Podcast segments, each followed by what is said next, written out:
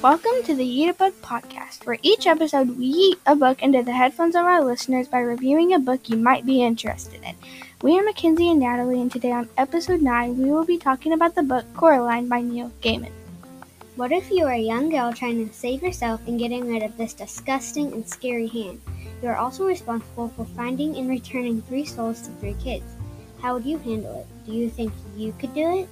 In my opinion, I think Coraline is a book that keeps you going and going throughout the book.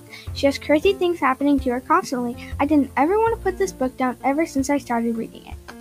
The characters included in this story are the hardworking and adventurous Coraline, the crazy rat-loving Mr. Bobo, the unusual Miss Spink and Miss Forcible, and the button-eyed other mother and other father.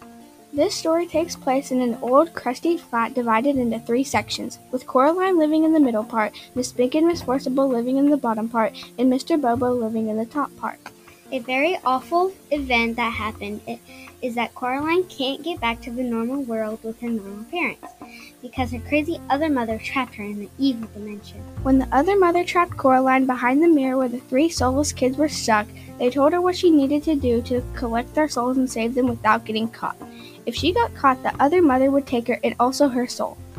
My favorite part was when Coraline's real parents came back from the snow globe, which was where the other mother had trapped them, and the parents were super confused on what happened when they were gone.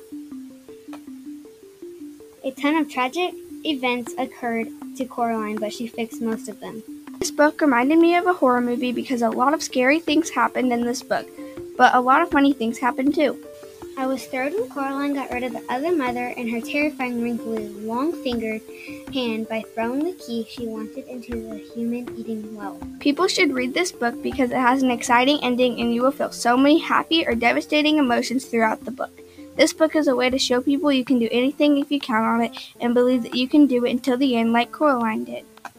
This book would appeal to people that like scary and action filled books. Coraline is a book where there are always a ton of either exciting or devastating things happening. Thank you for listening to our podcast. Join us next time as we review another book and yeet it into your headphones. Don't forget to like and subscribe to our channel. See you soon!